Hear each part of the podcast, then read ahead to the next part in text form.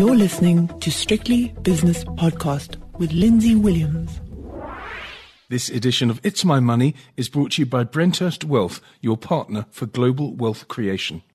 It's time for It's My Money, and today I'm speaking to Aidan Freswick from Brenthurst Wealth, and Brenthurst Wealth has been voted South Africa's top boutique wealth manager in both 2017 and 2020. Aidan, you've said the following to me in a piece that you kindly sent me. It says a comprehensive financial plan is required for success. When people see that sentence, they probably think, goodness me, comprehensive financial plan required for success. All those things are a little bit daunting for some people, but that's why you're here. I thought it will be you know, quite a good opportunity to uh, sort of open the year with a, a very nice opening statement, like you just said, a comprehensive financial plan is required for success. And um, the reason that sparked me to actually write this article is that you know I've spoken to quite a lot of clients, potential clients, who find themselves in positions that maybe they don't have enough money for retirement, or you know they've gone through quite a few scenarios in their life where they had to potentially you know use some of their savings to of course um, get themselves going again and I thought it would be a, a, good opportunity just to sort of educate and empower our clients and potential investors out there that the value of advice is, of course, obviously sitting down with, with your financial planner and, and actually devising this um, comprehensive financial plan.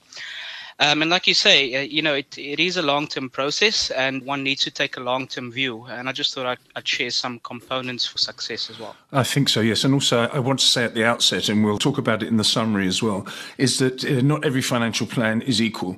Some people will need a certain type of financial plan because of the amount of money that they have or the, what their aspirations are, what their age is, and other people will have something completely different, which is why you can't just go out and buy a book, almost like a cookie cutter approach. You have to sit down with somebody if you're not particularly familiar with the things that you're going to discuss now. And you say, point number one, devise your three savings strategies. What are they?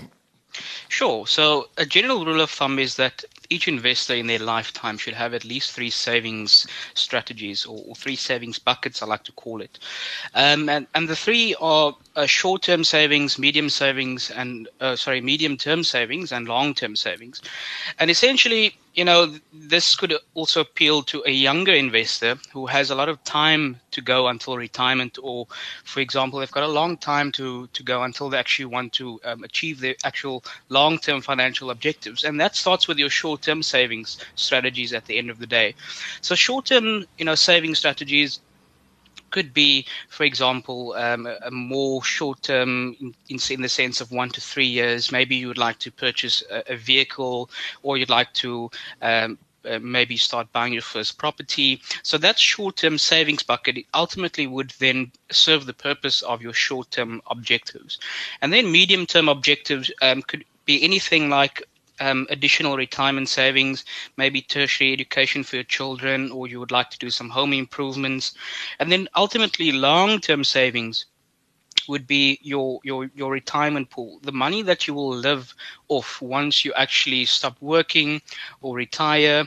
Um, and if you just look at the stats, Lindsay, uh, the the amount of people in our actual population that can afford to retire is, is is quite a small number, and that is why starting as early as possible um, would be would be long term, uh, would have a lot of long term benefits at the end of the day, and then another component is that time in the market is probably one of your most valuable assets. Just uh, before you get on to, just before, Aidan, to interrupt you, but before you get on to time is money, which is point number two, I think what you must, uh, people must understand is that short term leads to medium term and short and medium term leads to long term. So they're not, they're not separate. They're all interlinked, I would have thought.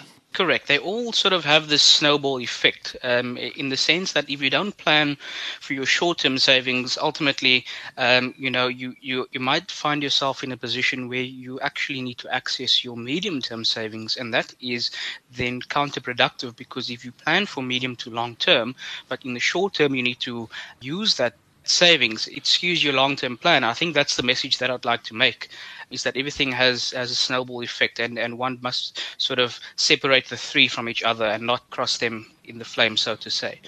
That's the message with that saving strategies. Very good. Now, uh, I interrupted you. Time is money is your second point. Yeah, sure. And um, you know, I'd like to also appeal to younger investors as well because it's it's not a very um, appealing topic. Um, if if we speak to younger investors, you know, they've just graduated, young professionals. Um, you know, it's not a very appealing scenario where we just advise that you know potentially start saving for retirement um, in your early 20s but you know it's almost like you have you only have one shot at this. And um, when i say time is money it means that you need to take control of your finances as early as possible in your life.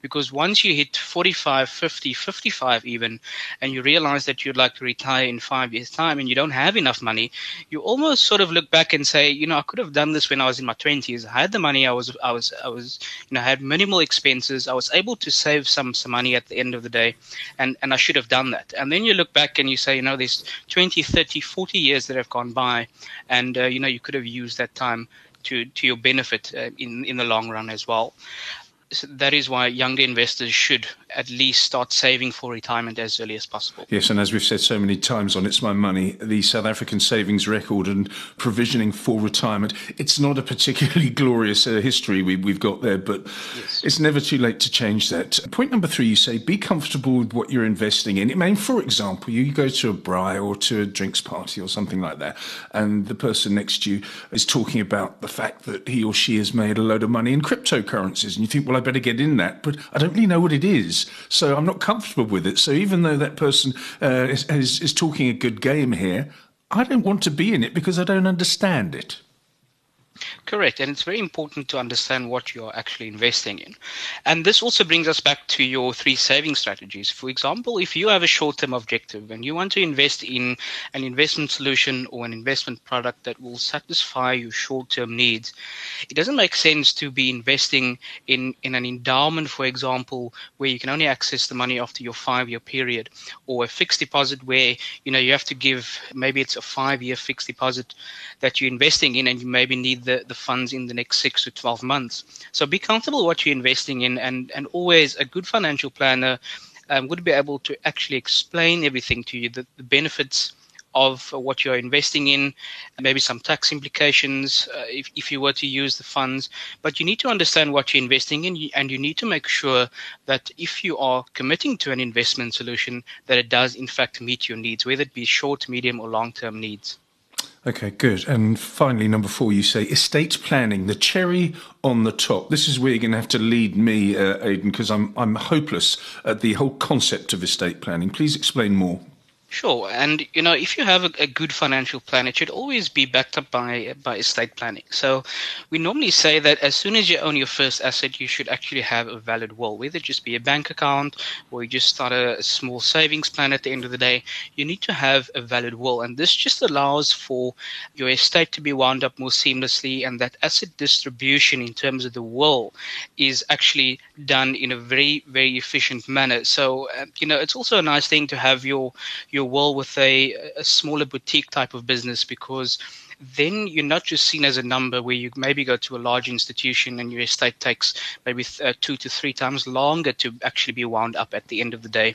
Um, so it's very important to sort of consolidate your entire financial plan with a valid will that's also regularly reviewed um, as soon as personal circumstances change. Maybe you acquire additional assets, uh, maybe there's the death of a family member, or maybe there's a change in beneficiaries uh, in terms of your will. So it's very important that you make sure that you know where your will is, you know that it's regularly updated, um, and that you actually overall have a valid will in place to make sure that um, everything is tied up very nicely. It's not just the will either, is it? Because your closing statement, your summary, Aidan, is a very poignant one. It says here, Ensure that you regularly review your investment strategy and adjust it if circumstances change. And it's not just market circumstances, it's your personal circumstances, it's your personal wealth. Maybe you lose your job, or maybe uh, you get a, a, better salary and can save more. So it, it, it, it's constantly evolving, in my opinion. Is that what you're trying to say?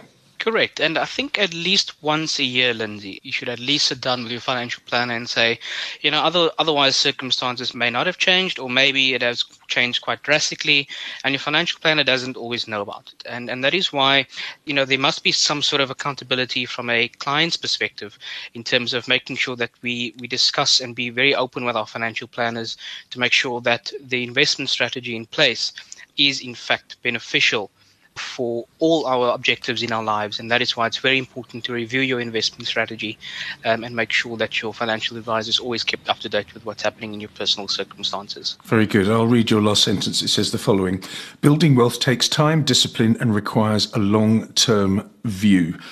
I think that uh, that sums it up very nicely. Aidan, thank you very much for your insight. That's Aidan Freswick, who is from Brenthurst Wealth in Cape Town, and that was It's My Money. It's My Money was brought to you by Brenthurst Wealth, an award winning boutique wealth management company. The views and opinions expressed in these podcasts are those of Lindsay Williams and various contributors and do not reflect the policy, position, or opinion of any other agency, organization, employer, or company associated with strictlybusinesspodcast.com. Assumptions made on the analyses are not reflective of the position of any other entity other than the speaker or the author. And since we are critically thinking human beings, these views are always subject to change, revision, and rethinking at any time. Please do not hold us to them in perpetuity.